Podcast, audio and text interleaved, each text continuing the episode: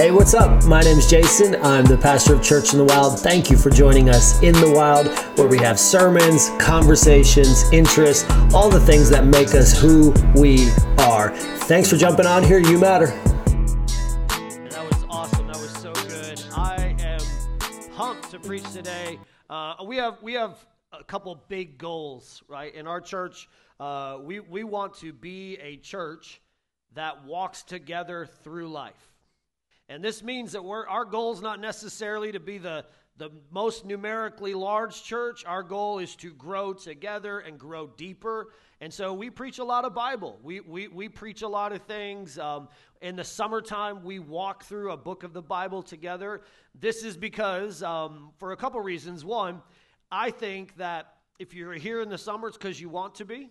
And so I want to help disciple you up in the summer. A lot of times in summer, uh, churches will kind of um, kind of walk everything back and make it a little bit easier. But my attempt is to help you grow spiritually deeper throughout the summer and to really help you be in the Word. And so uh, we, we're doing that this summer. We're in the book of John. Uh, we're going to look today at John chapter 37. John, I'm sorry, John chapter 7, verse 37. And um, man, I, I'm just, I am so excited about uh, this youth thing that we went to, Teen Revolution. It was amazing. It really was. So, um, again, thank you all who contributed to allowing these boys to go.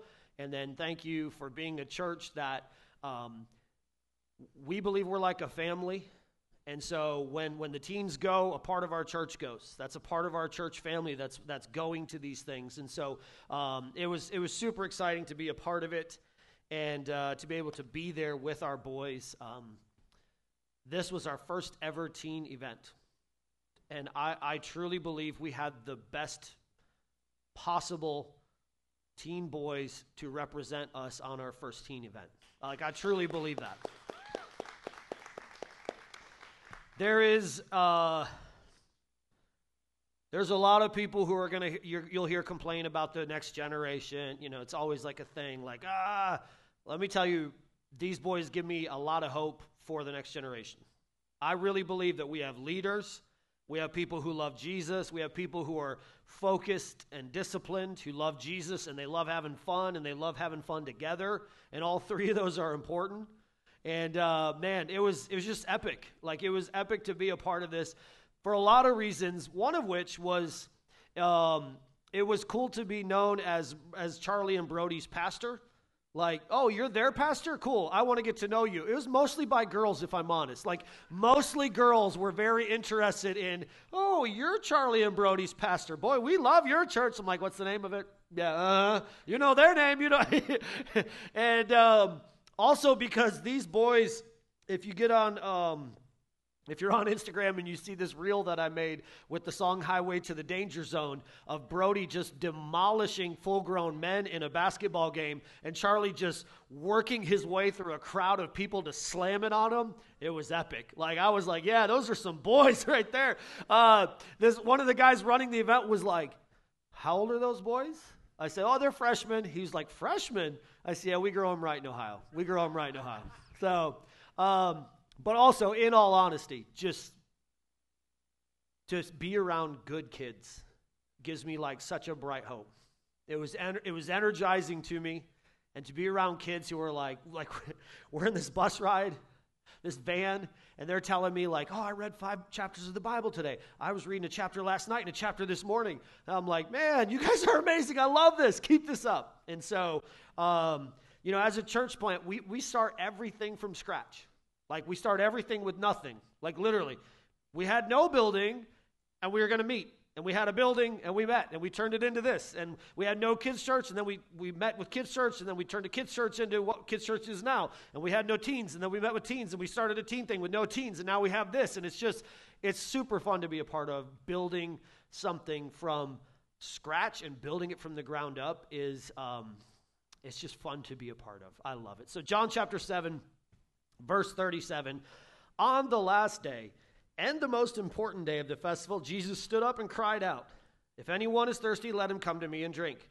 The one who believes in me, as the scripture has said, will have streams of living water flow from deep within him. He said this about the Spirit. Those who believed in Jesus were going to receive the Spirit, for the Spirit had not yet been given them because Jesus had not yet been glorified. One of the key indicators of the Spirit is Jesus glorified. If you glorify Jesus and people are like, I have the Holy Spirit and you should stop glorifying Jesus, that means they don't have the Holy Spirit, they have a different one. When some from the crowd heard these words, they said, This truly is the prophet. Others said, This is the Messiah. But some said, Surely the Messiah doesn't come from Galilee, does he? Doesn't the scripture say that the Messiah comes from David's offspring from the town of Bethlehem where David lived? So the crowd was divided because of him.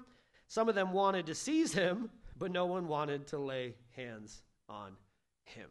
All right, let's pray and we'll jump into this. Heavenly Father, you are gracious, kind, loving, just, and holy. You are righteous, and we are going to see today through a couple of verses the entire gospel pulled together through one statement that Jesus says.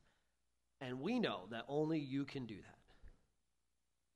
Lord, we are humbled by the fact that there are people who want to grow closer to you and to each other in the middle of summer, gathering together to worship you, to sing Holy is the Lord together. Lord, I pray that we would go to you because wherever you go, life follows. And we'll ask this all in Jesus' name. Amen. How many of you, you can raise your hand, I'm not going to make you come up here or give a testimony. How many of you would say you really enjoy Christmas movies? Anybody? Okay. All right, I'm among friends. Good, good. At the teen thing, I asked a question to all the teens and no one raised their hand. I was like, all right, we're done. This is the end of the sermon. I don't know how to go from here. I love Christmas movies. I love Christmas movies. I am a Christmas movie freak. I love them. I want six feet of snow at Christmas time. All of you who pray for brown Christmases, God has been answering me, not you, the last couple of years. He'll probably get back to answering you soon. I love Christmas movies. One of my favorite, which I think we could all agree is on the list somewhere. I don't know where you would place it, but somewhere is the classic Elf. Like it is, yes, amen? Okay, okay, all right, good, good. Elf is the Christmas classic. You may not be your favorite, but boy, it's a classic. And what I love about Elf is I'm pretty sure they had a script, and then they just said, let's film Will Ferrell walking around in a ridiculous outfit and see what he does. Because the parts where Will Ferrell is just walking around doing random stuff, like there's a man in a, in a red suit and a beard that doesn't even realize until he watched the movie that he was in the movie because they did not include him in that script. But Will Ferrell ran up to him and hugged him like he was Santa, and this man was like, What are you doing? I love the randomness that Will Ferrell throws into that movie. And one of my favorite things is when he walks into this coffee store that clearly does not have the world's best cup of coffee and he yells, Congratulations, you did it to them. And all those people in there are like, what is happening right now? This is kind of how the people at the festival feel when Jesus stands up. I mean, imagine. Imagine you're at some big, you know, it's um, it's the Bratwurst Festival out by Centerburg or something, and then some guy walks up and is like, "I am the living water." What, what would you do? Like, what is happening right now? Jesus yells this thing out. He says, if anyone is thirsty, let him come to me and drink. The one who believes in me, as the scripture said, will have streams of living water flow from deep within him. And this is so random. Like to the people at the festival, they're looking around like, what's the deal with the guy yelling about drinking water? What's going on here? And to the rest of the people who knew what he was talking about, they weren't confused, they were ticked off. This is um, this is like this. This is like uh, Brandon. I'm, we're praying for Brandon. He's a Michigan State Spartans fan, so we're praying for him. Um, yeah, it's not why we're praying. um, but let's say Brandon and I go to this year the Ohio State Michigan game is at Mich- is at Ohio State. We go to the game and we sit down and there's a hundred ish thousand people. They're all in red. They're all cheering. And Brandon in the middle of the game, let's say there's a couple calls that are not going Ohio State's way, a few decisions by Ryan Day that are not going his way. Things are a little bit tense. People are really angry. There's been trash talk. And Brandon, in the middle of that at halftime, while the marching band is marching, walks out with a megaphone and says, I'm the reason you guys lost to Michigan last year because I told them all the secret place. That's what Jesus is doing. That doesn't go over well if you try that. Jesus at a religious festival among all kinds of religious people is like, hey, everything that you thought about scriptures was wrong, and you need to turn to me because I am the living water. This is what Jesus is doing at a religious festival with religious people. It is seemingly random, and to some people, it's really offensive. Like, there's nothing politically correct about what Jesus is doing right here.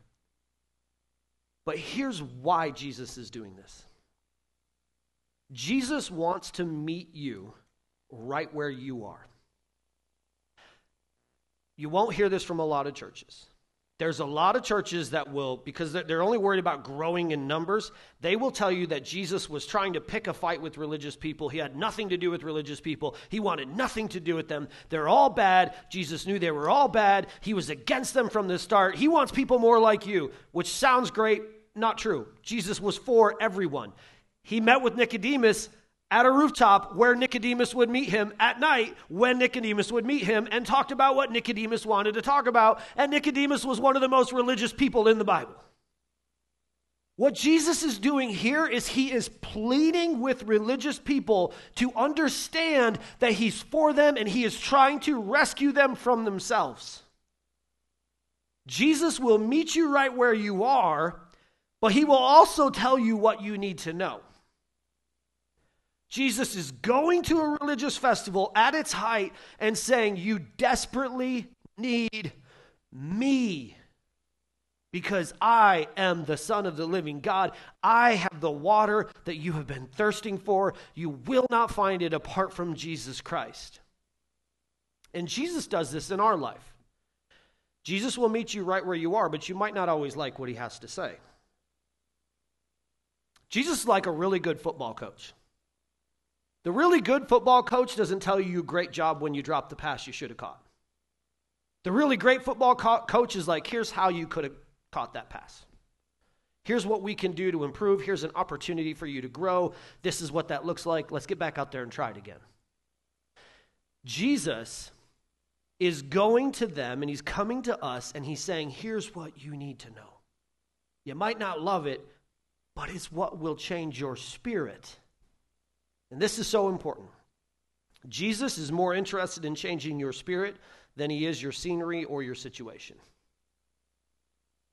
A lot of times in our life, we run into issues and we want our scenery to change because we think if our scenery changes, everything will be better. But this is like you being on a flight to New York. And I don't know how you fly. I fly Delta and I'm like all the way in the back, crammed in between 17 other people. You know, like they give us one cracker they pass around. It's like a saltine. Here you go. Here's your meal. But imagine you're on a flight to New York and you made it all the way onto the plane and the plane is getting ready to leave and the flight you're also really supposed to be on, which is flying to California, is also getting ready to leave. And you realize it and you say to the stewardess, "Hey ma'am, um, I'm on the wrong flight, so I need to move first class." Because if I'm going to New York, I'm going first class. This is what we do in our life.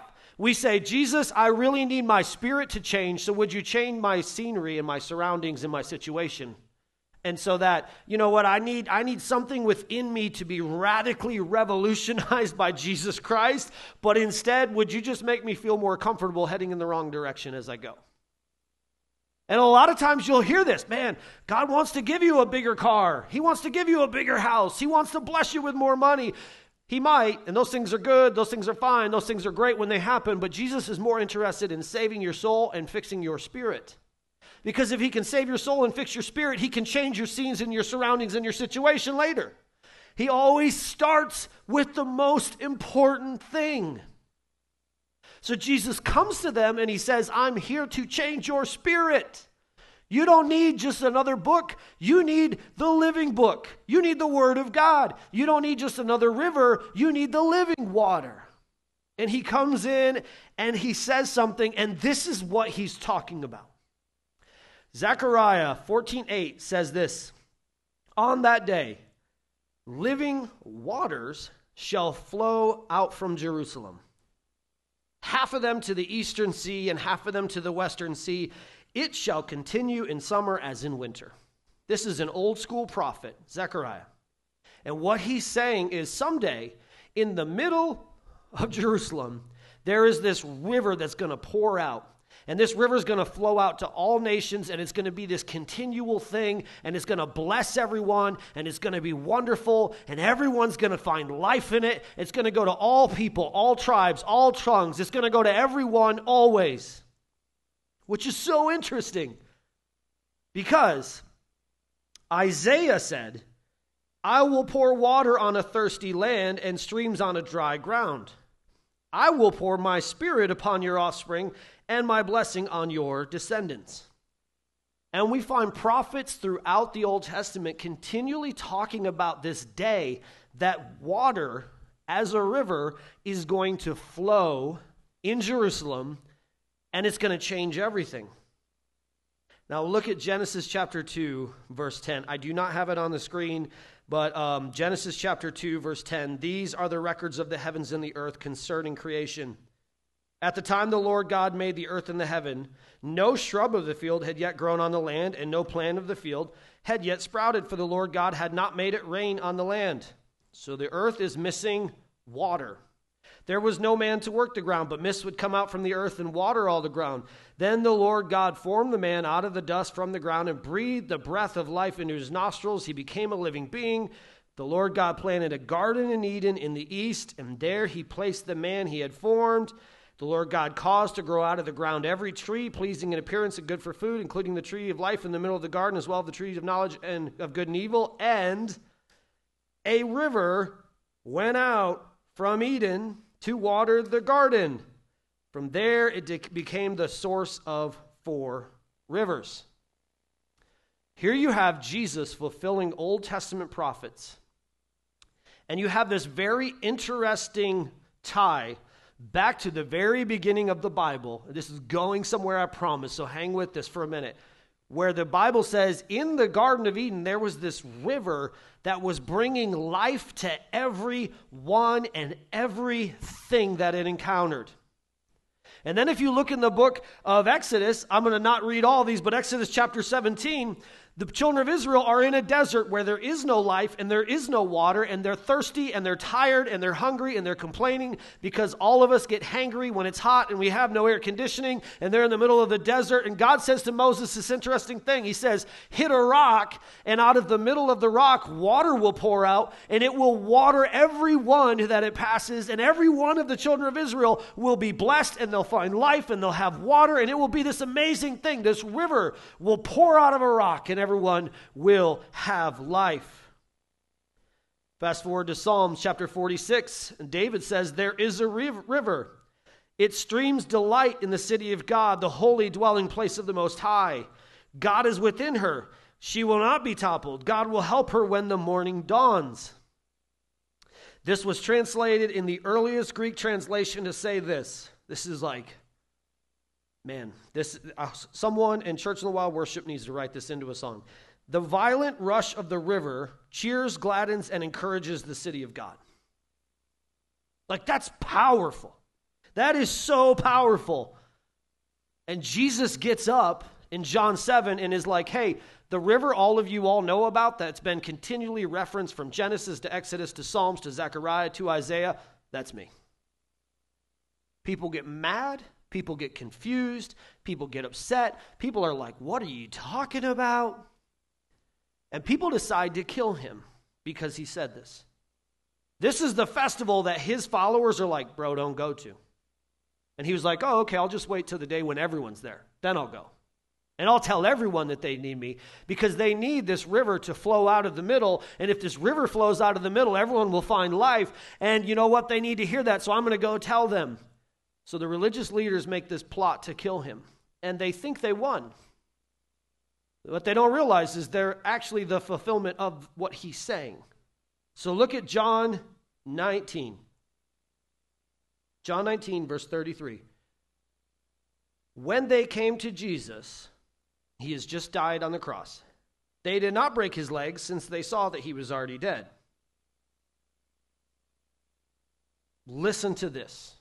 Because we've all been told this means that Jesus died out of a broken heart. It might mean that. I'm not a doctor and I did not play one on TV, so I don't know. But listen to this. But one of the soldiers pierced his side with a spear. And at once blood and water came out he who saw this testified that you also may believe his testimony is true and know that he is telling the truth. Literally, Jesus says, I am the living water. Rivers will flow out of me. The people say, okay, fine, we'll kill you. They pierce his side and rivers flow out of him. Like literally, a river flows out of him and it waters the earth. Think about it. We are alive in Christ today, even though we are in the West, just like the people in the East are gathering to worship right now, because Jesus was willing to let his side be pierced so that you and I could find life. Jesus fulfills the prophecy and brings the entire Bible together in one moment when he dies. And they pierce his side. And it very well could be that the reason water and blood poured out was because his heart was literally ruptured, and they say that that could happen. But I think there's a bigger picture. And I think the picture is this that wherever Jesus goes, life follows. You think about a river, everywhere that river goes, life follows. Why was Egypt the world power that it was? It was on a river and life followed. What made America able to grow the way that we grew? We had so many rivers, so life was following the rivers. In our lives, wherever Jesus goes, life follows. So everywhere we go, we need to go with Jesus. Every step you take in your life needs to involve Jesus every decision you make. You want to have life in your marriage, your marriage is struggling, you want to have some life, bring it to Jesus. Your relationship struggling, you want to find, find some life, bring it to Jesus. You are single as a leaf in November, bring your singleness to Jesus. You are brokenness, you have brokenness in your life and sin in your life, bring it to Jesus. You have relationship issues, bring them to Jesus. You have financial issues, bring them to Jesus. You need to buy that house. Hello, I'm with you. We need to buy a house. Bring it to Jesus. You need this in your life, bring it to Jesus because wherever He goes, life follows. Why are we living our lives apart from Him, hoping that someday, honestly, you ever wonder why you feel so good on Sunday? Man, listen. When I when I got to this thing, this teenage this worship team, there's all these teenagers. They are jumping up and down and worshiping and praising God. Teenagers. You know how we get told they don't ever do that? They were doing it. There's like 200 of them, all wrapped up in Jesus. You know, I arrived tired and low key grumpy, and I left alive. Why? I got in the middle of a bunch of people who were all about Jesus, and life followed. Jesus is life. We need him. And when we bring him in, when we welcome him into our life, we find life. When we welcome him into the areas that we say, you can have everything, but not that. And finally, we say, okay, you can have that. Life begins to grow. But here's the rest of the sermon. My dad used to listen to Paul Harvey when I was a kid on the radio at noon every day. And every day at noon, Paul Harvey would say, And now you know the rest of the story. And my dad would, would like quote it for word, word for word. Worship team, you guys can come up here. I want to show you the rest of the story. Revelation chapter 22. We sang about this a minute ago, we just didn't realize it. Revelation 22. Verse 1. He showed me the river of the water of life, clear as crystal, flowing from the throne of God and of the Lamb down the middle of the city's main street. I mean, can you get make it any more clear than that that God's trying to tell us something here? The tree of life was on each side of the river, bearing 12 kinds of fruit, producing fruit after its own kind, fruit of every month. The leaves of the trees are for the healing of the nations. There will no longer be any curse. All the tears that you cry, because of the curse of sin and the death and the pain and the discomfort that it brings into your life will no longer exist when you step foot into eternity at the place where the river of life is flowing. The throne of God, the Lamb will be in the city, and his servants will worship him. They will see his face, his name will be on their foreheads. Night will be no more. People will not need the light of a lamp or the light of the sun because the Lord God will give them light and they will reign forever and ever. Someday, someday all the pain is gone. Someday all the brokenness is gone. Someday all the hurt is gone. Someday all the addictions are gone. Someday all the bruising is gone. Someday all the loss is gone. Someday all the things that we look around this world and say, What is happening right now? When we look around, someday we realize that when we step foot in the very presence of God, life flows for eternity. And that life is available for you and it's available for me. You broken? You hurting? Suffering? There will be a day when there's no more tears. There will be a day when you don't lose people ever again. There will be a day when you don't have all the aches and the pains, the hurts. There will be a day when the loved ones that you lost will run to meet you. Children will dance in the streets. The children you lost will stand to greet you. The family members who have left this earth long before you did will welcome you home. Life will begin for eternity if you have Jesus Christ. So I'm going to ask you all to stand to your feet right now. Jesus is life. Wherever he goes, life follows. I'm going to ask you to bow your heads. I'm going to ask you to pray. Maybe, like me, you get guilty of trying to ask God, hey, fix this situation, change my scenery. I just need a different job. I just need a different person. I just need a different situation. I just need a different thing. I just need a different boyfriend or a different girlfriend. And Jesus says, No, I'm trying to change your spirit. I'm trying to tell you what you need to hear, not what you necessarily want to hear. Run to Jesus. Wherever He is, life will follow. Maybe like the teen boys were talking about you need to accept Jesus Christ as your Lord and Savior. Maybe you're depending upon your eternal soul being saved by the fact that you perhaps remember that at VBS you might have said some words that someone told you to repeat after them and you don't really remember, but you think you might be okay. You need Jesus, not to repeat some words. You don't need religion, you need Jesus. You don't need rules, you need Jesus. Rules don't bring life, Jesus does. Myself, Brian, members of our team, we would love to pray with you about that. We would love to talk to you about that. We would love to begin this walk with God in life. And we would love to also have you stand with us on the river of life in heaven someday when your family's dancing around and celebrating with you. We would love nothing more than that, and heaven would love nothing more than that. So much so to the fact that when one person accepts Jesus Christ, all of heaven rejoices and throws a literal party. They get down in heaven when you fall to your knees. So, with your heads bowed and your eyes closed, I'm going to ask you right now if you would like to accept Jesus Christ as your Lord and Savior, and you would say right now, I need the life that follows Jesus Christ. All I'm going to ask you to do right now is just raise your hand and say, I need the life that follows Jesus Christ, because I'm going to pray for you, and I'm going to pray with you this week, and we're going to talk about that. Is there anyone in here right now who says, I need the life that follows Jesus Christ, and I want to make him my Lord and Savior? Would you raise your hand? Thank you. Thank you. Now, right now, the rest of us, Maybe there's a point in our life where we need to give Jesus access to our life because he has life, and life will follow wherever we allow him to go. So let's pray and then we'll worship together. Heavenly Father, you are kind, gracious, loving, and just. Thank you for fulfilling and putting the entire Bible into seven short verses.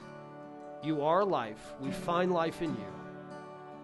And Lord, help us to follow you because wherever you go, life will follow. In Jesus' name, amen.